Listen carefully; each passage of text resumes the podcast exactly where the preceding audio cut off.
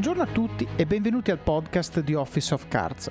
Oggi abbiamo la seconda parte dell'intervista a Martino Ghielmi, che riparte dal momento in cui ha lasciato la consulenza per cercare la sua strada forte delle competenze di business che aveva acquisito parliamo di una cosa interessantissima e io credo utilissima, ovvero come massimizzare la probabilità di trovare la nostra strada e la nostra passione. E non solo, parliamo anche di come fare a trovare modi per esprimerla e nel caso di Martino farla diventare un lavoro, prima con una collaborazione e poi arrivando a mettersi in proprio diventando imprenditore a tempo pieno. Prima di lasciarvi l'episodio ho un annuncio da farvi.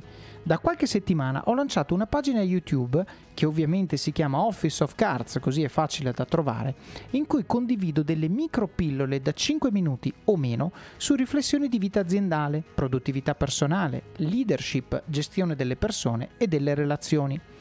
Fin da quando è partito questo podcast mi avete chiesto dei contenuti brevi, più fruibili di un blocco da due ore di intervista. E io non ho mai ceduto a quella tentazione, perché a me piace andare in profondità, mi piace scavare per trovare le gemme. In realtà le gemme si trovano in profondità, non sono mai in superficie. E quindi in questi tre anni e mezzo moltissimi di voi mi hanno scritto delle bellissime parole di apprezzamento per questo stile narrativo apprezzando appunto la ricerca delle gemme e apprezzando quello che magari siamo riusciti a trovare e produrre insieme agli ospiti in questi anni. E vi dirò di più. Fare queste interviste lunghe mi ha dato modo di migliorare le mie capacità di ascolto, di espressione, di analisi e come me, spero, ha aiutato un pochino anche voi. Ora con questi video voglio provare l'approccio del diario, dove rifletto su situazioni che vivo quotidianamente e le condivido con voi, sperando vi possano essere utili. Andate quindi su YouTube, cercate il canale Office of Cards, iscrivetevi e mettetelo in cima alla lista dei vostri preferiti, in modo da ricevere notifiche quando pubblico nuovi contenuti. Bene, non mi resta che augurarvi buon ascolto di questa mia chiacchierata con Martino Ghielmi. Sono andato vicino in realtà a essere promosso perché eh, ero, ma puramente perché ero a livello di organigramma, ero finito a essere lo scudiero eh, di un partner eh, su un progetto abbastanza grosso e, e okay. questo partner decideva chi promuovere e eh, sostanzialmente è andato via. Poi non è successo, mi sono detto va bene, eh, sono scaduti questi due anni, a maggior ragione è stato promosso, cambiamo aria e um, ho sperimentato beh, la, il fatto che non è semplice eh, per due ragioni. La, una um, operativa e l'altra um, proprio stru- strategica. Um, partiamo da quella strategica. Quella strategica è che non sapevo, um, non sapevo bene dove volessi andare, cosa volessi fare. Sapevo che non volevo fare quello che vedevo essere la porta d'uscita tipica, che era o andare da una, un'altra società di consulenza, che non sei stato promosso in X, vai in Y e negozi che fai quel gradino della piramide. E non volevo andare dal cliente, eh, lavoravamo per banche, assicurazioni e um, anzi pensare che la mia vita uh, potesse essere fare il eh, dirigente e, dalla parte del cliente, sicuramente lavorare meno, più benefit, più eh, poter frustare qualche giovane consulente ogni tanto, ma non era la mia aspirazione. Certo. E, e, quindi c'era questa ricerca di dire um, cosa, cosa voglio fare tra virgolette da grande, eh, ma perché avevo comunque 25-26 anni e, e, lì ho iniziato a utilizzare il web in maniera eh, differente, in maniera più sistematica, ho iniziato a leggere appunto blog, c'erano i primi gruppi, gruppi Facebook, ehm, tra l'altro Facebook l'ho conosciuto in Kenya, che non era ancora arrivato in Italia, ma nel 2006 in Kenya ce l'avevano già tutti. E, uh-huh. e in qualche misura è stato uno strumento che ho utilizzato ehm, diverse volte in fasi cruciali dei miei passaggi. E, mh, ho scoperto un blog che si chiama escapethecity.org, fondato mm-hmm. da... Oggi è una, una, piattaforma, una community di più di mezzo milione di, ehm, di, di, iscritti, fondata da tre ex consulenti a Londra, mm-hmm. ma tipo McKinsey, EY, o tre, tre tre Big Four che eh, dopo poche, poche, settimane di, di, lavoro hanno detto boh, ma è, è, è questo il, il, sogno per cui dovremmo combattere e mm. eh, hanno lanciato insieme questo, questo blog di, di, provocazioni e piano piano dal blog di provocazioni è nata una community, una piattaforma che aiuta diciamo white collar eh, come si dice, mh, mm, qualificati. Che sono bruciati, che no, non ce la fanno più. No, no, white collar um, eh, qualificati a trovare um, occasioni di lavoro con un senso. Eh, mm. e, e, in questo senso mh, mm, io, cioè, mi, ha, aiutato tanto sia a leggere, non so se conosci, vabbè, Viktor Frankl, per esempio. Sì, certo, Man Searching for Meaning. Esatto, eh, psi- psichiatra austriaco di origine ebrea che eh, si ritrova in un lager e si ritrova a riflettere su quello che lui, diciamo, mh, mm, predicava dalla cattedra universitaria con i pazienti, applicarlo su di sé, eccetera, piuttosto che so, Robin Sharma o certo. altri autori così mi hanno stimolato a dire, boh, mh, mm, voglio andare più a fondo la, la grande partita del, del, senso di ciò che faccio e qui in questo ambiente io non lo trovo. Magari altri lo trovano e non è che voglio giudicare chi lo trova e so bene, è un grande gioco dove chi si appassiona può trovare eventualmente un, un senso. Io non lo trovavo certo. e invece lo trovavo nel frequentare questi, questi spazi che però erano molto anglosassoni, infatti per un diverso periodo ho accarettato l'idea di lasciare l'Italia e uh, andare in Regno Unito uh, piuttosto che capire come tornare in Africa, ma più con il mondo un po' dell'imprenditoria, impresa sociale, startup, eccetera. E um, fatto sta, grazie alla corsa, in realtà ho trovato un'occasione per fare un passo in quella direzione in Italia, perché sono mm. tornato a fare una gara dopo tanti anni eh, e incontro un, um, un amico si allenava con me che purtroppo non c'è più tra l'altro, e che eh, mi ha... Cioè, dopo la gara mi ha detto, ah ma guarda, perché non vai a parlare con quella persona? Eh, che sono, per, so per certo che uh, sta avviando un progetto dove potresti essergli utile.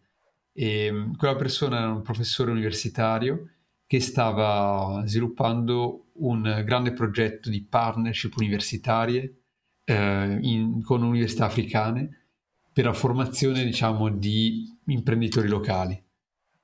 E, mm, certo, però scusa, ti fermo un attimo perché fino qui adesso ci racconti cosa hai fatto, ma questo processo che tu hai appena fatto è quello che il 99% delle persone che sono scontente della vita che vivono non fanno ok? Però tu hai appena descritto esattamente quello che io consiglio quando uno dice io non sono contento della mia vita, ok? Il consiglio che io do è, è esponiti quanti più stimoli possibili, soprattutto diversi da quelli a cui sei passivamente esposto nel mondo in cui vivi. Ok? Quindi tu hai detto ho trovato questo blog anglosassone e tu non avevi alcun legame con il mondo anglosassone, però hai trovato il blog. Poi hai detto, ho letto Robin Sharma, che non era forse nella tua libreria fino a quel momento. Ho letto Viktor Frankl, poi ci puoi mettere Tony Robbins, ci puoi mettere Daniel Kahneman, ci puoi mettere Osho se vuoi essere più esoterico, ci puoi mettere Krishnamurti, ci puoi mettere quello che vuoi, ma il tema è mettici roba, Ok, perché leggendo quel, come tu hai detto, l'abbiamo detto molto bene prima, tu hai detto ho visto quelli che facevano quello e, e mi ci sono proiettato e ho visto che non ero io. Ok, benissimo. Allora, qua è lo stesso discorso, perché se ti esponi a cose differenti, può essere che quando leggi quella frasetta, quando leggi quel passaggio, quando leggi quella cosa, tu dici sono io. Questa cosa mi parla, questa cosa è mia, no? Quindi cambiare il contesto intorno a noi, cambiare il tipo di stimolo che vado a cercare, probabilisticamente ci permetterà di trovare dei barlumi di quella che può essere la nostra strada. La seconda cosa da fare è quella che hai detto tu. Questo tuo amico ti ha detto parla con quel professore. Perché l'ha fatto? Perché probabilmente tu gli hai fatto un culo così dicendogli all'Africa ah, e che bello, e qua il Kenya è tutto fighissimo.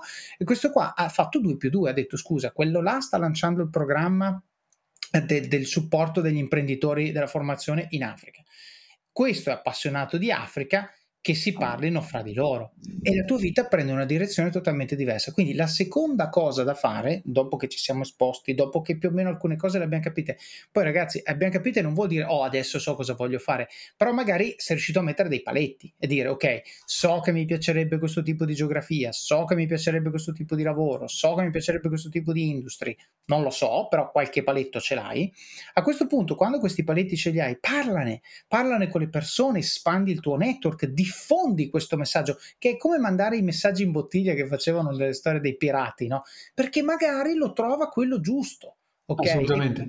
ti dice ti do una mano io perché magari hai beccato quello giusto direttamente, oppure Tizio che conosce Caio che fatalità c'ha la cosa che serve a te. Quindi tutto questo in un minuto è il consiglio perfetto per chi è in una crisi, diciamo, della sua vita, dice a me il mio quotidiano non piace, ok, devo fare qualcosa per cambiarlo. Ecco, questo qualcosa sono stimoli esterni, libri, blog, quello che vuoi, ma anche a caso, perché prima o poi quella frasetta che ti tocca la trovi e allora lì doppio clic, triplo clic, voglio capire, approfondire e networking con persone diverse che potrebbero o nel loro network o direttamente avere quel link che ti permette di esplorare e approfondire la passione. Assolutamente, sapendo che la cosa importante in fondo è agire, fare un passo e, e non restare a cercare di fare il salto perfetto. In questo senso credo sì che lo sport eh, mi abbia aiutato nel uh, essere consapevole che mh, mm, ciò che conta appunto è iniziare, ciò che conta è, è fare un, un, piccolo pezzo, un piccolo uh, blocco e, um, e, non tanto cercare di fare... Cioè, se, se aspettiamo dieci giorni di fare un salto da 10 metri, eh, non lo faremo, cioè non ce la faremo. Se invece certo. ogni giorno facciamo un passetto da un metro, alcuni andranno meglio, alcuni andranno peggio, eh, ma uh, saremo, saremo, sicuramente in una, in una, posizione differente da quella, da quella di oggi.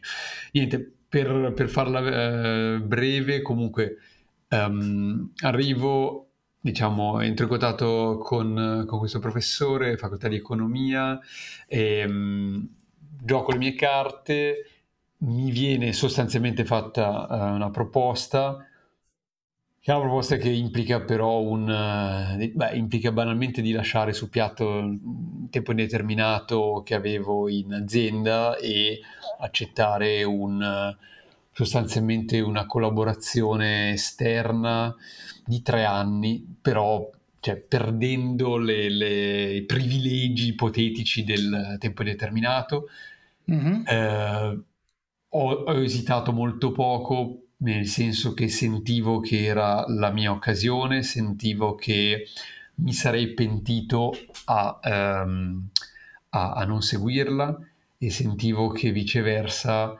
mh, perché era un ruolo basato a Milano ma in cui avrei dovuto viaggiare in tutto il continente africano e quindi sentivo mm. che le relazioni e l'esperienza che avrei potuto fare con quel lavoro eh, non le avrei fatte in, in, in altro modo.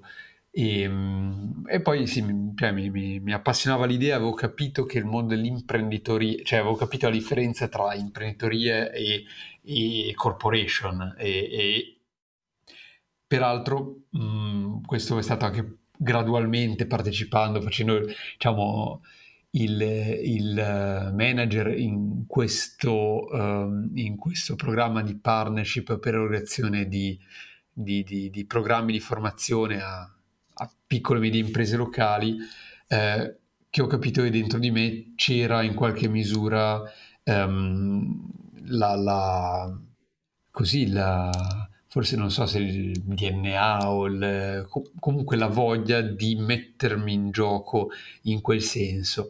E, all'inizio, anzi, ero convinto che avrei, avrei anche lavorato in quell'ambito molto a lungo o perché no, a vita ero molto contento. Poi mm-hmm. gradualmente in realtà mi sono trovato a vivere le stesse sensazioni che vivevo in, in azienda, per motivi okay. diversi. Motivi diversi, motivi legati eh, un po' al, al, fatto che l'ambiente universitario è un ambiente stimolante, più stimol- io lo trovo più stimolante che l'azienda a livello intellettuale, però molto lento e con molti giochi, diciamo, politici, molti giochi di, ah no, questo professore ha fatto però questo è un'altra cordata, questo è un altro... e questo tanto all'università italiana quanto all'università africane, quindi tante opportunità lasciate purtroppo eh, lasciate andare puramente per ragioni sì, politiche. Io ho scoperto che non, diciamo, non amo, i, non amo la politica d'ufficio, non amo, a me piace parlare chiaro, dire le cose come stanno, eventualmente farmi dei nemici, ma eh, piace andare al nocciolo delle questioni, piace essere pragmatico. E, e, poi l'altra cosa anche che iniziava a pesarmi dopo, ho fatto qualche anno, ho fatto 3-4 anni, e viaggiare così tanto, cioè essere sempre con la valigia in più o meno col, col trolley pronto, e peraltro non per Londra Parigi, ma per Abidjan, eh, Dakar, Accra, eh, Freetown, Nairobi, Addis Abeba. È bello da un lato, via via che la vita va avanti, è eh, stancante e molto impattante sulla vita privata e, e quindi mi, son, mi ricordo mi sono detto, bah, entro il 2020 vorrei avere un altro assetto. E soprattutto poi lavorando con questi piccoli, medi imprenditori africani, che erano diversi dal, un po' dalle micro imprese cooperative eh, che, avevo, eh, che avevo conosciuto nella prima esperienza, dove sai, eh, poi eh, peraltro sono, anche lì ho imparato tanto da artigiani che che lavorano il legno, dalle, sartorie, eccetera. Ok, però qui invece era un livello un po' più strutturato, ma non era un corporation. Erano tipicamente organizzazioni che facevano capo a una persona, una, due persone, che si assumevano mm. la responsabilità al 100% della, della faccenda. E, um, e, questo ha iniziato a, a risvegliare, io dico più che accendere dentro di me, delle, delle emozioni, delle sensazioni. E rileggendomi, iniziando a tenere un diario personale, ho iniziato nel 2016 e um, ho iniziato a, a, rileggere anche la mia vita e ha iniziato a tornarmi in mente uh, delle esperienze vissute anche da bambino di cui non dico che, che avessi dimenticato perché non posso dimenticarle, però che, a cui non davo più di tanto peso, eh, tra cui che ho fondato due, due, testate giornalistiche, un mensile e un settimanale, uno okay. alle elementari e l'altro alle medie, che vendevo. Vendevo, in terza elementare vendevo questo mensile e, e sono andato avanti un anno finché poi la preside ha chiamato i miei dicendo che gli altri bambini chiedevano a casa i soldi per acquistare il mensile di, di Martino. Okay e, e, alle medie invece un, un, settimanale, che peraltro anche lì è diventata poi una roba complessa perché uscire ogni settimana con le notizie del paese è del, certo. una roba... Però cioè, mi sono reso conto che uh, mi, mi, piace scrivere, mi piace divulgare eh, e, e, mi piace vendere, mi piace servire dei clienti e cercare di farlo sempre meglio. E quindi mi sono detto, bah, mh, forse la, la, mia strada non è cercare un altro lavoro o cercare un ruolo diverso in, in università. Poi nel frattempo eh, il progetto era diventato una fondazione di cui ero stato di nuovo assunto a tempo indeterminato, e, peraltro con condizioni migliori dell'azienda di consulenza. Eh, ma ciò nonostante, dicevo, è un lavoro che non puoi fare come il, l'impiegato, il quadro che si fa il suo, perché se devi andare una volta eh, ogni, ogni due mesi in un paese diverso, richiede una dedizione totale e o sei allineato al 100% certo. o è meglio eh, in, in, franchezza cercare, cercare altre, altre, altre strade. E lì ho pensato di costruirmi la mia strada, ho pensato che anziché cercare um, un altro posto di lavoro, avrei iniziato molto gradualmente a costruirmi la mia e l'avrei iniziato con un blog. Um, io avevo avuto un blog quando ero in Kenya nel 2008, si chiamava Martin Kenya, poi era su Splinder, è venuto giù Splinder, non esiste più, ma meglio così perché è pieno di, certo. di fesserie. E sono ripartito da vadoinafrica.com Questo episodio è supportato da Scalable Capital, il tuo compagno ideale per iniziare a investire in modo semplice, sicuro e conveniente. Con oltre 600.000 clienti, Scalable è una piattaforma regolamentata e questo è molto importante ragazzi, perché vi offre una possibilità di investire in azioni, ETF e fondi partendo solo da un euro. Ma perché dovreste iniziare a investire? È semplice. Primo, l'inflazione, che se aumenta di questo passo diminuisce di molto il nostro potere di acquisto. Secondo, se pensate oggi che la pensione che avrete quando ci andate a 80 e passa anni vi permetterà di sostenere lo stile di vita che avete, beh, vi faccio tanti auguri. E il terzo, beh, per chi ne ha, i figli. Io ad esempio ho un fondo per le mie bambine, piani di accumulo per me, investimenti diversificati per obiettivi che hanno orizzonti temporali diversi. Con Scalable puoi dare forma ai tuoi obiettivi di investimento e sfruttare appieno il suo potenziale per far crescere i tuoi risparmi nel tempo. L'importante è iniziare per step e Scalable non ti permette solo di acquistare azioni o ETF, ma anche di imparare come funziona il mondo degli investimenti. Scopri di più su come Scalable può trasformare il tuo approccio agli investimenti visitando il link in descrizione. Ricorda, con Scalable il tuo viaggio finanziario può iniziare solo con un euro. Non aspettare, investi nel tuo futuro oggi stesso con Scalable Capital eh, come spazio in cui lanciare, mh, diciamo, innanzitutto provocazioni, perché io vedevo eh, questa ignoranza sul continente africano, questa ehm, non rendersi conto dell'opportunità che certo. rappresentano questi tipo quella da cui siamo partiti, no? Esatto. Non vivono nelle capanne. Esat- esattamente. Eh, e, e in qualche misura, in qualche misura mi sono detto, gradualmente vorrei costruirmi, cioè se ho iniziato a, a, a, leggere un po', a studiare un po' di digital, digital marketing, eccetera, ideati, costruisci un audience a cui poi risolvi un problema e detto, vabbè, per non sapere leggere né scrivere, iniziamo a, um, a costruire questo audience. E sono partito molto, molto lento, ma molto, diciamo, pensandolo come side project da cui non dovevo... Ecco, bravo, questa è la cosa guadagnare. importante. Cioè tu quando sei partito non hai detto questa è la mia vita, questo è il mio lavoro, andate tutti a quel paese, eccetera, ma hai detto ho una passione, la voglio coltivare e nutrire in maniera diversa, creo un oggetto che per sua stessa definizione non ha una monetizzazione diretta perché un blog di fatto finché non fa numeri della Madonna non può neanche vendere pubblicità quindi è totalmente sì, diciamo free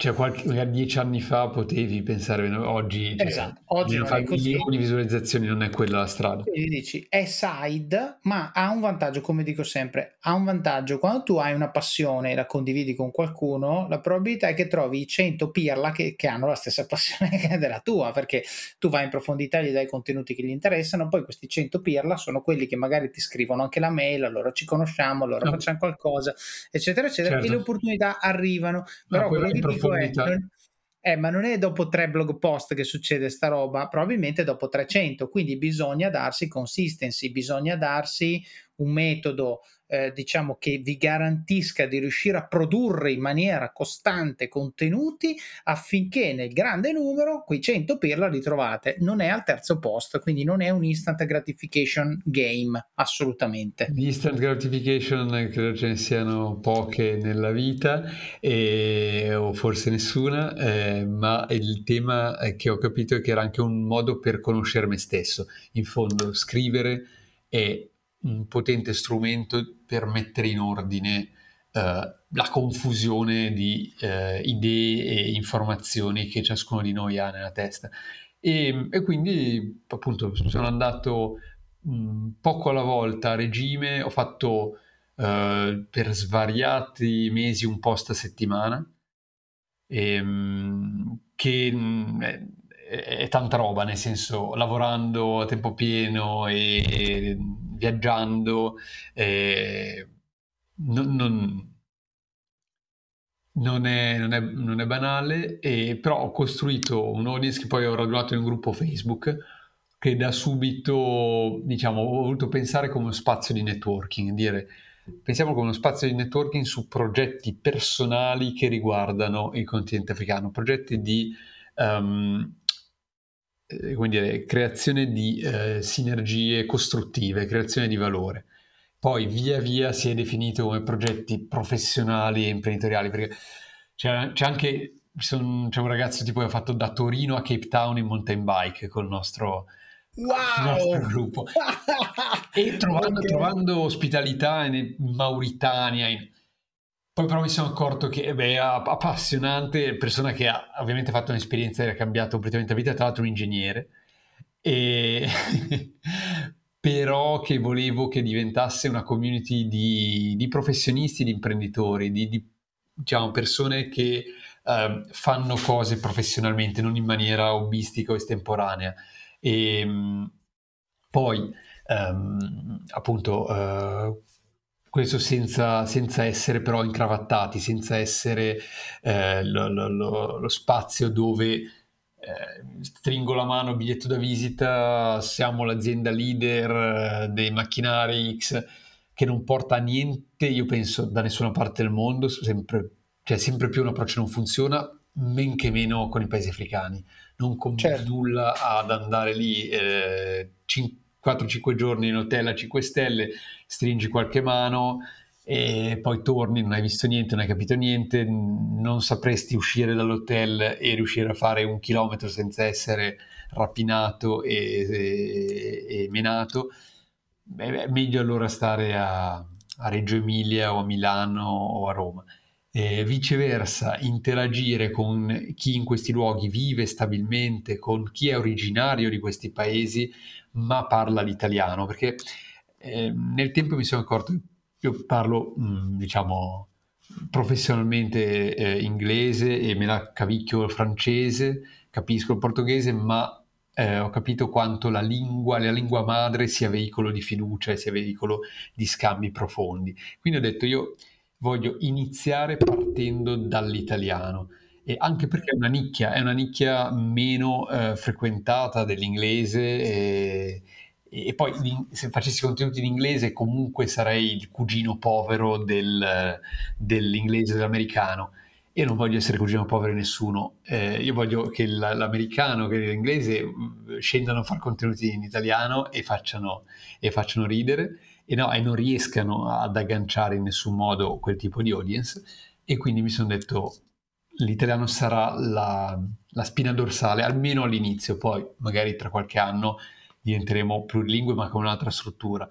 E, ehm, e soprattutto perché ho trovato l'italiano appunto, eh, ma come ogni lingua, ehm, veicola anche tanti elementi culturali, emotivi, di esperienza, quindi chi parla italiano al di là della um, cittadinanza, al di là della nazionalità che abbia, um, ha degli elementi in comune con, con noi e uh, può essere, può essere un, un, gancio interessante per capire un contesto così differente come un paese africano.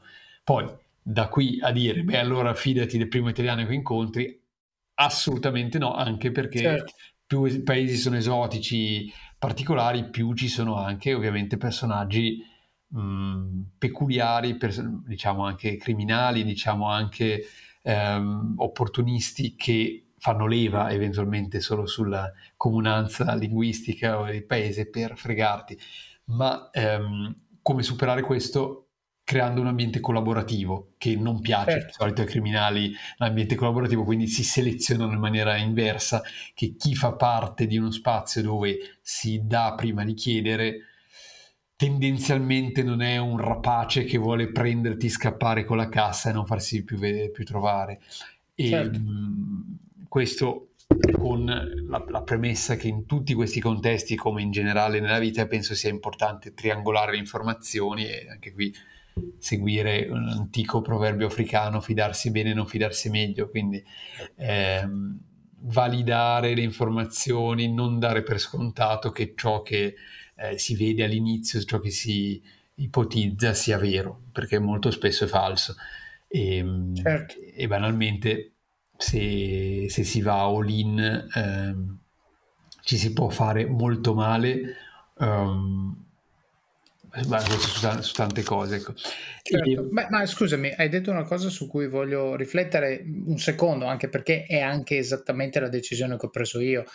Eh, se io facessi i contenuti che faccio eh, in inglese, ci sarebbero due aspetti. Uno, sarei il cugino povero di Tim Ferris, Tony Robbins, quello che vuoi. Due, farei molti più soldi. ok? Nonostante questo, perché il cugino povero Tim Ferris è più ricco di un podcaster italiano. Eh, però, però, torniamo a quello che dicevamo prima, perché lo faccio? Lo faccio per i soldi? Mm. No, lo faccio perché voglio aiutare le persone del mio paese fornendo loro degli stimoli che io per fortuna, per opportunità, per quello che vuoi, ho avuto modo di ricevere e continuo tuttora perché io lo dico sempre, ascolto poco podcast italiani, ascolto più podcast stranieri perché cerco stimoli da poter certo. poi condividere nei podcast italiani. Quindi certo. ovviamente le ore sono quelle, uno deve scegliere quello che ascolta, no?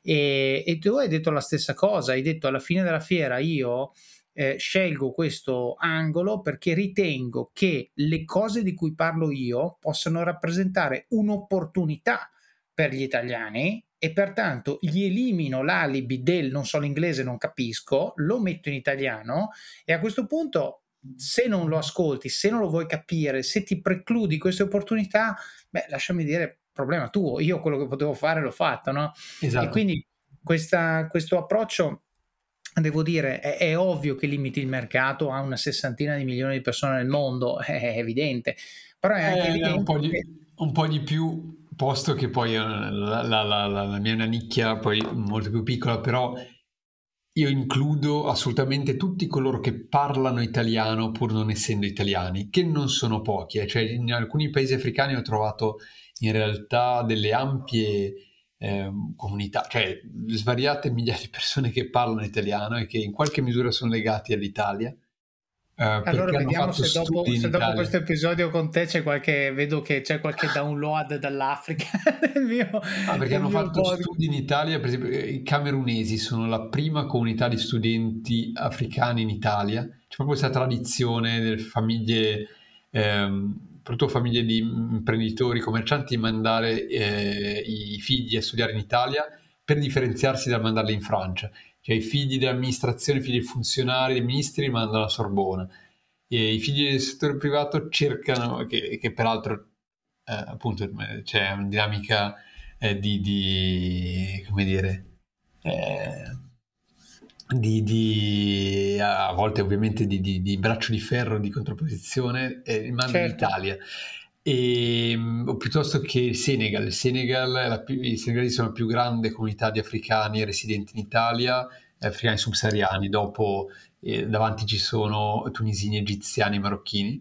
Eh beh, per evidente prossimità. e che comunque sono comunità um, anche molto attive tra i due fronti perché spesso sono persone che eh, vivono in Italia, ma in qualche misura hanno eh, interessi, contatti eh, che restano e tanti in questi anni, in questi ultimi 10-15 anni, tanti sono rientrati nei paesi di origine, in particolare chi è diventato cittadino italiano. Ho conosciuto tanti eh, italo-marocchini, italo-senegalesi che vivono stabilmente in Senegal dove sono eh, diciamo professionisti, imprenditori e eh, che però hanno fatto magari 15-20 anni della loro vita in Italia e proprio per questo motivo sono altamente legati, altamente um, affezionati a parlare in italiano, anche se... Ma...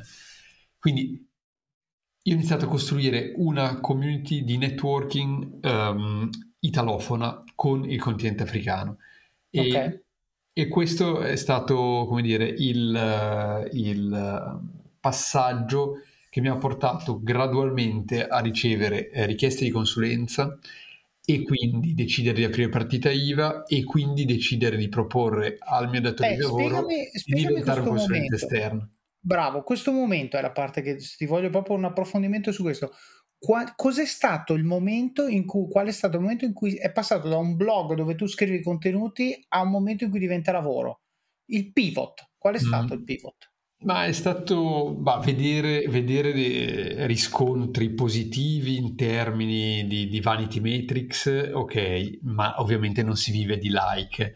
Quindi di... parliamo di eh, pagine viste, utenti, queste cose qua. Sì, cioè, vedevo che, che risuonava e um, poi è stato ricevere però delle, delle piccole richieste di, di, di consulenza e dall'altra parte è stata mh, sicuramente anche per mia, eh, mia immaturità o, o, o comunque diciamo eh, eh, spirito, spirito, competitivo il fatto no, di, di, comunque rispondere molto direttamente a un'obiezione che mi è stata fatta dal mio capo e dire ma tu quanto tempo dedichi a questo progetto in orario di lavoro?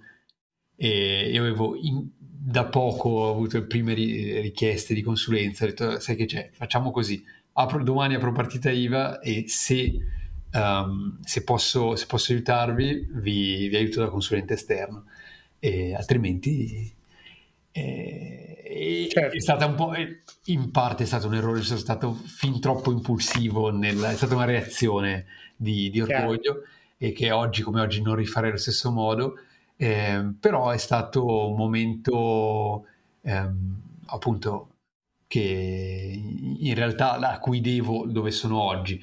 Eh, ovviamente è stato un momento difficile perché poi in realtà il datore ha detto no, allora non ci serve più. Chiaro, quindi c'è stato uno scalino all'indietro da un punto di vista retributivo, ma come no, dico sempre c'è io. C'è stata una marcia indietro perché poi io sapevo di essere essenziale e quindi do, un mese dopo c'è stato no per favore torna perché è un delirio e quindi okay. c'è stato un lavoro poi di un anno e passa insieme con qualche, qualche scintilla dovuta al fatto Alex dipendente si è messo in proprio eh? però io penso di aver dato più di quello che ho preso e, eh, e tra l'altro sono, sono comunque affezionato al uh, e debitore eh, comunque all'esperienza fatta e quindi mh, mm, sono in pace con me stesso e sono pronto anche a, a tornare a collaborare se, eh, se, qualcuno, se, qualcuno, di quel mondo mi ascoltasse mh, mm, con piacere. Uh, quello di, non, di, cui non mi pento è di aver deciso di seguire quell'intuizione, ovvero che uh, la mia felicità, la mia soddisfazione non dipendeva da un percorso di carriera dentro un'organizzazione, che fosse aziendale, che fosse universitaria, fondazione, quel che sia, ma dal creare, dal creare io la mia, diciamo, la mia barca. Eh, cioè, sono stato in un uh, portaerei come la multinazionale di consulenza, sono stato in una comunque eh, nave di buon tonnellaggio come può essere una fondazione nell'ambiente universitario, ho deciso di costruirmi una canoa. Eh, è, un altro, è, un altro, sport e mm, mi sono accorto però che cioè quello, da un lato quello che mi fa star bene è quel tipo di sport e dall'altra quello di cui c'è bisogno secondo me oggi nel contesto del, eh, diciamo, come fare a portare maggiormente il, il, mondo economico italiano in una relazione mh, costruttiva con il continente africano che è di fronte a noi, è sullo stesso fuso orario, è a livello anche mentale e culturale molto più vicino a noi dell'Asia o del, di, di, altri mondi. Ehm, io credo che sia una canoa che serve, serve una canoa che faccia la spola e che piano piano aggreghi altre, altre piroghe, altre barche più grandi e eventualmente qualche altra portaerei. Ma le portaerei sono concentrate sulla prossima trimestrale, sono di, hanno per forza di cose un'ottica di corto respiro e viceversa io credo che quello che può fare um, appunto una persona come, ehm, come pioniere e poi un movimento di persone, un movimento di imprenditori è quello di guardare alla prossima generazione. L'anno scorso sono diventato papà di Sara, ha un anno e quasi un anno e mezzo, e io penso che sì, quello che faccio ha senso solo in un'ottica di, di, lungo, di lungo periodo. Poi, se riesco piano piano sto lavorando per accorciare questo lungo periodo perché va bene tutto, certo. ma mi sono reso conto che tipo anche va bene fare contenuti, ma va ancora meglio servire dei clienti. E, ehm, e quindi ho, ho ribilanciato, ho ribilanciato un attimo la, la mia, la mia, il mio impegno in questo, ma il lancio è un lancio lungo e uh, sì, il, il, senso di ciò che faccio è, è, prospettico. Il senso di ciò che faccio è che io vorrei che la generazione di, di, di mia figlia considerasse lavorare a Nairobi, a, a Dakar o a Tunisi esattamente come lavorare a Parigi, a Berlino o a Pechino. Cioè, certo. considerasse questo continente come una terra con cui si possono fare degli scambi di mutuo vantaggio, degli scambi dove eh, io do e eh, ricevo, dove insegno e imparo, dove, e dove non c'è una parte che sviluppa l'altra, cioè perché non, non andiamo a, a, Berlino a dire vengo qui a aiutarti a svilupparti, o non lo facciamo neanche in India o nelle Filippine in fondo, ehm, ma lo facciamo con i paesi africani, perché in qualche misura c'è una costruzione mentale squilibrata eh, che ci porta a ritenerci superiori, a ritenerci detentori di un, uh, dire, di un sapere superiore e che ci rende deboli, però ci rende deboli come occidentali perché non vediamo ciò che si potrebbe fare nell'interesse di entrambi, ma seguiamo queste, questi schemi che hanno alla fine una radice boh, ottocentesca, una radice comunque vecchia, hanno cambiato le parole, ammesso ovviamente non dicono più eh, ti, ti, devi civilizzare altrimenti io ti, ti metto allo zoo umano. Certo. Però la, la, la, le basi um, che muovono la nostra interazione collettiva con questo continente sono ancora più vicine a quello che, che a quello invece che chiedono da giù. Cioè, banalmente, eh, giù chiedono business partner, da giù chiedono eh, competenze tecniche, da giù chiedono eh, relazioni di rispetto e di scambio. E per, per scambiare bisogna ascoltare, bisogna eh, essere curiosi, bisogna voler andare in dettaglio eh, nelle questioni senza pretendere di avere la ricetta preconfezionata. Invece quello che mi sono reso conto che l'Occidente generalizzando rischia di avere è eh, un approccio appunto preconfezionato, un approccio standard a io so quello che devi fare, adesso ti do questo, facciamo questo progetto di cui io metto il budget, di cui io tengo i cordoni della borsa, di cui io tengo... E cosa si ottiene? Niente, si ottiene una serie di fallimenti, una serie di cattedrali nel deserto e un graduale eh, distacco, una graduale disillusione dei, dei, giovani che invece guardano sempre più con interesse all'Asia, che, fa, che ha un approccio molto più di questo tipo, un approccio di scambio paritetico, almeno in teoria, di scambio pragmatico più che altro, più paritetico, perché poi eh, non è questione, cioè penso tutti i popoli siano xenofobi di... Cioè, l'uomo nasce come xenofobo, poi se fa un lavoro su di sé a livello personale può superare la xenofobia intesa come paura del, dello straniero, paura del diverso.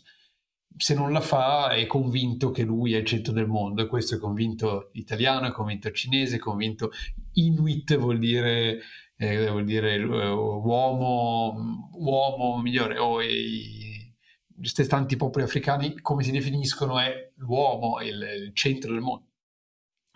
È dall'incontro certo. con gli altri che posso certo. capire che magari non è proprio così e ci sono dei, dei passaggi che però posso fare gradualmente, posso fare se, se alleno la mia curiosità e, e se capisco che dall'incontro posso arricchirmi, arricchirmi a 360 gradi, eh, arricchirmi sul piano culturale, sul piano personale e anche assolutamente sul piano economico.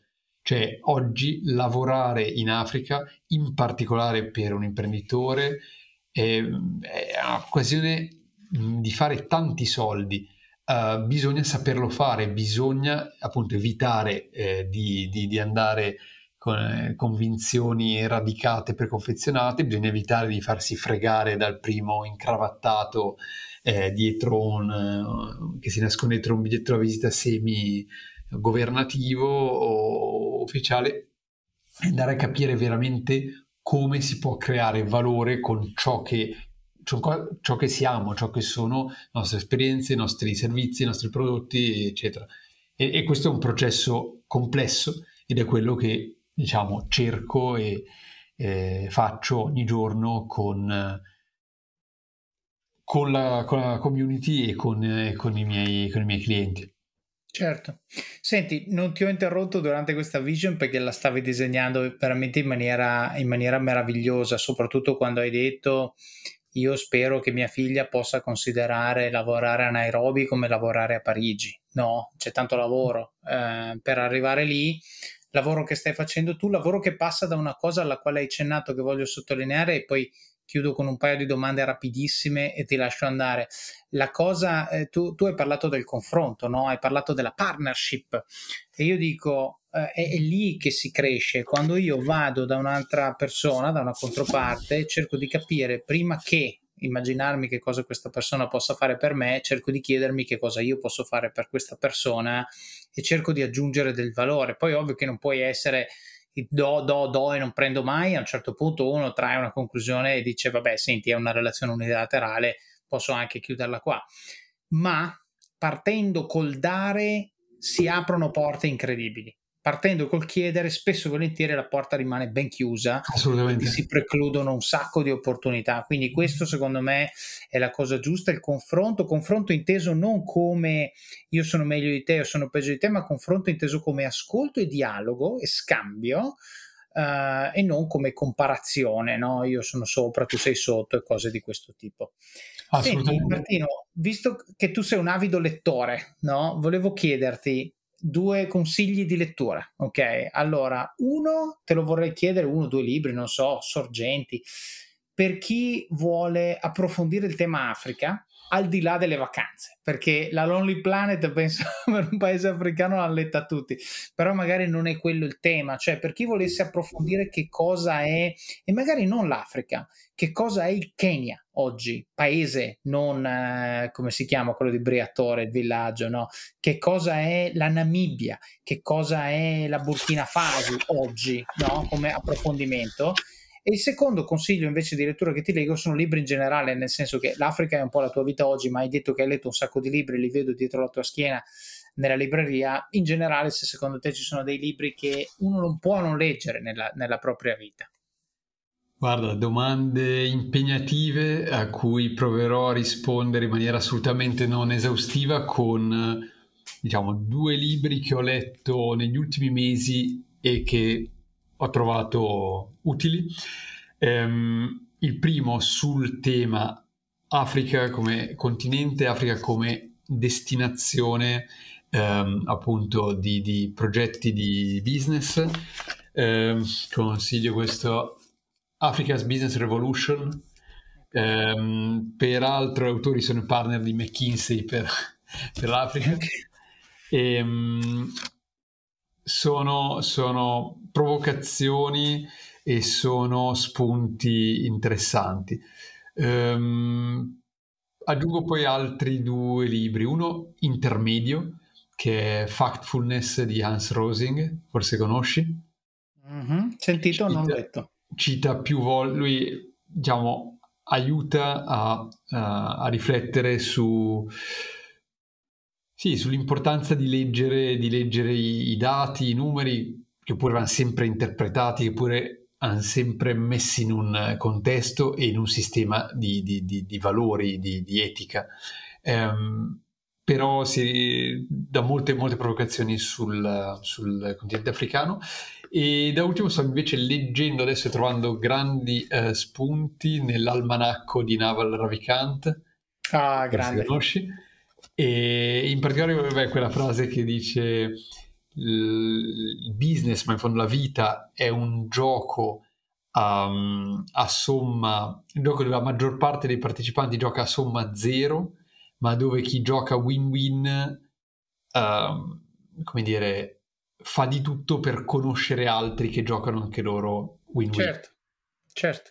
E, certo. e penso che sia esattamente così anche con i paesi africani eh, tan- tanti operatori giocano a somma zero dalle due parti, da parte italiana, europea e da parte locale, certamente, però esistono ehm, interlocutori che giocano a somma positiva, si tratta di Uh, capire cosa possiamo offrirci, innanzitutto per essere noi i primi a dare certo. e capire come identificarli. In quel certo. senso vado in africa.com, abbiamo gruppo Facebook, eh, mailing list, eh, canale Telegram, eccetera. Ogni giorno cerchiamo di dare spunti e contatti utili per, per questo. che credo possano essere utili non solo a chi, perché diciamo, ma tu aiuti le aziende a internazionalizzarsi in Africa, ma non solo. Cioè, io credo che tanti professionisti, non so, io penso che un podcaster italiano possa diventare un podcaster migliore osservando ciò che fanno i podcaster africani. Ma mh, mm, semplicemente perché sono contesti differenti e contesti con grande energia dovuta all'età. L'Africa è il continente più giovane del mondo eh, un africano su due ha meno di 20 anni e eh, a meno di 20 wow. anni hai eh, voglia di fare, c'è voglia di metterti in gioco cioè, ed è il motivo per cui cioè, anche economicamente nessuno può prevedere il futuro, ma ehm, diciamo, si può ragionevolmente prevedere che paesi con tanti giovani troveranno il modo di anche far fronte alle crisi, alle difficoltà che, eh, che potranno esserci. E questo è particolarmente vero rispetto invece a uno dei paesi più anziani al mondo come, come il nostro. Certo. Senti, l'almanacco di Naval Ravikant te lo consiglio anch'io, però è un libro da leggere più o meno una pagina al giorno perché bisogna pensare eh, a, quello che, a, quello che, c'è scritto. E Martino, abbiamo chiuso con un altro dato che non, che non sappiamo come siamo partiti, no? che smitizza totalmente quello che è la percezione del mondo occidentale di, di un continente super frastagliato con un sacco di caratteristiche che ignoriamo perché dire che uno su due ha meno di 20 anni, cioè, come dicono a Roma, sti cazzi, perché voglio dire, è, è, pazze- è, una statistica pazzesca. E come dici tu, dà speranza, dà speranza perché alla fine il futuro è dei giovani, lo costruiscono loro, quello che possiamo fare noi con qualche anno in più è eh, aiutarli, facilitare loro il lavoro, no? Dargli gli spunti da... rail, però sì, la macchina spunti da quello, da, dagli errori e dalle cicatrici che abbiamo, che abbiamo esatto, accumulato e che è esatto. quello che spero di aver, di aver, fatto in questa lunga chiacchierata. E per il Va resto... Bene io sono a disposizione, potete appunto dopo eh, ci saranno i contatti. hai già detto, comunque... esatto, hai già detto dove si trova Vado in Africa. Eh, in generale, se uno volesse contattarti, va sul tuo blog, è il modo migliore? Sì, ma senza problemi, può scrivermi una mail, martino-vadinafrica.com, mi trova okay. su Facebook, su LinkedIn. Non siate timidi, mh, mm, fa, come dire, fa piacere dare um, del, de, degli spunti per iniziare a interessarsi a questo, a questo universo, a questo continente. Ecco. Certo. E scoprire che magari anche se non avete intenzione né di trasferirvi né di esportare né di vendere, ci possono essere degli aspetti su cui potete diventare dei professionisti migliori in relazione a ciò che sta succedendo in questo continente. Poi magari in questo processo invece scoprirete che ci sono delle nicchie di mercato interessanti, delle opportunità su cui si può, così, si può crescere insieme, si può mettersi in gioco e cercare di lasciare il mondo un filo migliore di come l'abbiamo trovato. Assolutamente. Senti Martino, allora grazie mille, metteremo tutti questi link nelle show notes e grazie ancora. Grazie a te Davide e a presto. Ciao, ciao, ciao.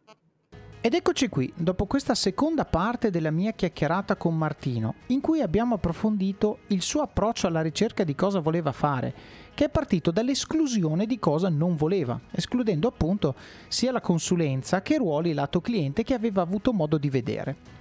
Qui capite perché insisto nel dire che dobbiamo esporci a situazioni diverse per capire che cosa vogliamo davvero. Martino ha visto una miriade di situazioni nei due anni in consulenza e, sebbene nessuna di queste gli abbia detto che cosa voleva, tutte queste gli hanno detto che cosa non voleva e questo è già un ottimo punto di partenza. E poi che cosa ha fatto? Ha letto libri, cercato stimoli, provato a immergersi in cose che non facevano parte del suo quotidiano per capire se avrebbe potuto così trovare la sua strada. Martino ci ha poi raccontato di come il network, e in modo passivo per di più, lo abbia aiutato a trovare quello che cercava. Ha infatti disseminato il suo messaggio di passione verso l'Africa su diverse persone che facevano parte della sua vita e guarda caso uno di questi conosceva una persona che aveva questa cosa in comune con lui e gli ha poi spianato la strada per tutto quello che è venuto dopo. Abbiamo poi sentito di come Martino abbia lanciato il blog come side project, senza un piano specifico o velleità particolari, e solo in un secondo momento abbia capito che poteva diventare una, una cosa a tempo pieno. Interessante come Martino abbia detto due cose molto profonde. La prima è che il blog è stato innanzitutto un modo per conoscere se stesso, usando la scrittura come modo per mettere in ordine le idee nella sua testa e questo lo faccio tantissimo anche io ragazzi, scrivo, scrivo un sacco di roba che non legge mai nessuno, ma mi chiarisce e mi aiuta ad avere un pensiero più lucido e pulito. Il secondo modo è che il blog gli ha dato modo e opportunità di trovare persone come lui, accomunate dalla stessa passione. E perché è successo questo? Perché lui si preoccupava solo di quello che poteva dare alla sua community e non di quello che poteva prendere, scrivendo un articolo a settimana per mesi senza avere alcun tipo di ritorno abbiamo anche toccato un tema a me carissimo, il focus sull'Italia e il desiderio di aiutare l'Italia a scoprire mondi che qui arrivano poco, cercando di dare un contributo e uno stimolo a crescere e provare cose nuove la riflessione che Martino fa è davvero bella e dice la mia fel- felicità non dipende dal seguire un dato percorso di carriera, ma dal creare io la mia strada e usa una metafora davvero pittoresca, quella della barca. Invece che imbarcarsi su un transatlantico, lento, guidato da qualcun altro, con tante altre persone, ha preferito costruire la sua canoa e con la sua canoa si tira dietro altre canoe e da lì costruisce il suo futuro. È davvero una bella metafora. Sicuramente non si applica a tutti, ma come sempre lo sforzo che faccio per voi è quello di esporvi a punti di vista diversi, sperando che risuonino con voi che ascoltate e che sostanzialmente siete in un momento della vostra vita in cui questo messaggio potenzialmente tocca delle corde che vi fanno pensare, mm, forse potrei farlo anch'io. Parliamo anche dell'importanza di ascoltare, di non partire con approcci preconfezionati, ma fermarsi prima ad ascoltare le persone e le esigenze che ci rappresentano, tarare poi il nostro approccio su queste esigenze. Martino ne parla in relazione all'Africa e al modo di interagire con i popoli che la abitano.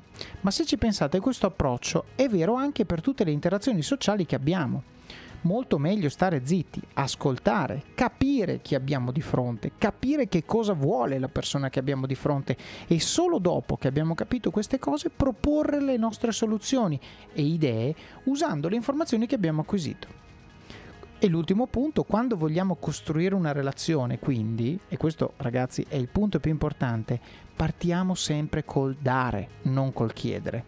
Basta anche solo l'attitudine al voler dare, non è necessario dare, poi meglio se anche diamo qualcosa, ma l'attitudine al voler dare e non al voler prendere, credetemi, vi apre porte che altrimenti resterebbero ben chiuse. Come sempre vi invito a praticare gratitudine a chi vi aiuta.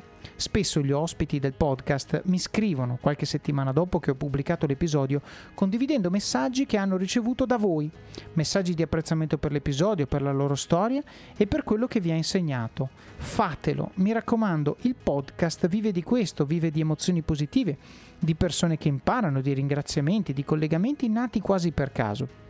Questo in realtà è un consiglio molto più ampio. Se qualcuno fa qualcosa per voi, qualcosa che vi fa crescere, vi rende migliori, ringraziatelo. Renderete la sua giornata, come spesso accade con le mie, quando mi scrivete, migliore. Passiamo ora al supporto, la fase in cui siete voi i protagonisti e in cui dimostrate con pochi e semplici ma significativi gesti quanto impatto abbiano questi contenuti nel vostro quotidiano e quanto sia importante per voi che il podcast continui a crescere. Quindi come fare? Il primo modo è Patreon ed è il primo link che trovate nelle show notes. Vi basta andare su it.officeofcards.com barra podcasts e cliccare l'episodio di Martino oppure andare su patreon.com barra officeofcards. Patreon è un modo senza sforzo per contribuire alla qualità di questo podcast e vi permette di fare delle piccole donazioni mensili, anche di pochi euro, per darmi una mano a finanziare il supporto professionale per l'editing degli episodi e la promozione del podcast. Spesso mi dite grazie per questo podcast sui social, via email, in alcuni casi anche di persona e vi sono infinitamente grato di questo. Se potete, anche un aiuto concreto può fare la differenza e contribuire a renderlo ancora migliore. Si tratta di una cifra libera. Se ciascuno di voi desse un solo euro al mese, davvero niente, potrei assumere un tecnico audio full time e una persona che mi aiuti a diffondere il messaggio sui social o altri mezzi di comunicazione, oppure anche coordinare meglio le interviste di persona, che sono sempre migliori di quelle remote. Potrei cercare attivamente diverse tipologie di ospiti su LinkedIn, fare più recensioni di libri che mi chiedete in continuazione ma che richiedono più tempo di lavoro. Insomma, se volete che il podcast cresca, un po' di supporto ci vuole. Grazie di cuore a tutti gli iscritti a questo club di supporter. Il secondo, come detto all'inizio, è il canale YouTube a cui dovete iscrivervi per ricevere notifiche quando pubblico nuovi video e, ovviamente, se vi piacciono, interagite col canale e fate capire a YouTube e alle persone che vedono questi video che sono contenuti che vale la pena guardare. Basta un like o un commento e l'algoritmo di YouTube dice wow, questi contenuti generano engagement, aspetta che li spingo un po' nei video suggeriti di qualche altro utente. Quel tipo di algoritmi sono stati il mio lavoro per anni e so bene come funzionano, quindi se vi piacciono mi raccomando spingete, basta un like, un click, un commento, qualcosa che faccia capire a YouTube che quel video vi ha lasciato un certo tipo di sensazione positiva. Il terzo modo è lasciare recensioni del libro Office of Cards su Amazon, magari raccontando quali parti vi sono piaciute o quali tecniche e consigli avete messo in pratica e hanno avuto impatto nella vostra vita. So che molti di voi regalano Office of Cards ai loro amici. Chiedete loro di lasciare la recensione quando lo hanno finito. Il quarto modo sono le recensioni del podcast, sia su Apple Podcast, dove potete lasciare anche un commento, che su Spotify, dove potete lasciare solo le stelline. Ci mettete davvero 30 secondi, ma è molto importante perché aiuta gli altri a scoprire e provare questo podcast. Il quinto modo, se usate Apple Podcast potete abbonarvi al podcast. Costa 99 centesimi al mese e con l'abbonamento avete accesso in esclusiva a contenuti extra come ad esempio gli episodi completi, ovvero le 2-3 puntate di ogni episodio appena sono pronti, di solito con oltre un mese di anticipo rispetto alla pubblicazione ufficiale, oppure altri materiali che sto pensando di rendere disponibili nei prossimi mesi suggerite persone che, io, che vorreste io intervistassi o temi che vorreste io trattassi. Questo è il sesto modo. Il podcast lo faccio io, è vero, ma io premo rec, ok? Quello che faccio lo faccio per voi, un po' come i regali che si dice debbano piacere a chi li riceve e non a chi li fa. Anche qui sta a voi aiutarmi ad aiutarvi e identificare temi o persone che ritenete facciano bene al gruppo. Il settimo modo sono i link nelle show notes, in cui trovate i principali punti di cui abbiamo parlato, tutti i link a cose che magari non conoscete per poterle approfondire, profili degli intervistati, foto, materiali audio-video e link utili, a volte con codice di affiliazione, di strumenti che vi aiutano a crescere, quindi andate a vedere le show notes, mi raccomando. L'ottavo modo, prima di fare il vostro shopping su Amazon, solo dal sito web, quindi da computer, dalla app purtroppo non funziona, passate dalle show notes del podcast su it.officeofcards.com barra podcasts e cliccate sul link di Amazon oppure comprate uno dei libri che suggerisco nella sezione libri del sito così aiutate voi stessi a crescere e anche il podcast il tutto con un semplice clic in nono modo, parlate del libro e del podcast con le persone che vi stanno a cuore, amici, colleghi, parenti. Leggetelo insieme a persone alle quali tenete e discutetene come in un book club, in cui si legge prima il libro tutti insieme e poi si confrontano le opinioni. Taggate il libro o l'episodio che più vi ha colpito sui vostri profili social in modo che il numero più alto possibile di persone possa beneficiare di questi contenuti. E il decimo modo, il più importante di tutti, mettete in pratica quello che avete imparato e dimostrate con i fatti che le cose di cui parliamo qui funzionano. Fate come Martino, esplorate le vostre passioni, fatevi furbi e fatevi pagare per imparare cose. Esponetevi a realtà che pensate vi piacciono per capire se vi piacciono davvero e quando siete pronti andate dritti verso l'obiettivo usando tutto ciò che avete imparato per mettere a terra il piano ed eseguitelo senza esitazioni. Vivete al massimo, spingete sull'acceleratore, fate quelle benedette 30 flessioni al giorno, quella dieta, quel video, quel blog post o qualsiasi sia la cosa che nutre le vostre passioni e usatele come opportunità di crescita personale e professionale. Lo so che è difficile, ma è proprio nelle difficoltà che troverete crescita e successo. Decidete ora chi dovete diventare per avere successo e raggiungere gli obiettivi che vi siete prefissati. Il vostro domani inizia oggi e il vostro oggi inizia adesso. Vi auguro buon proseguimento di giornata e di settimana. Alla prossima!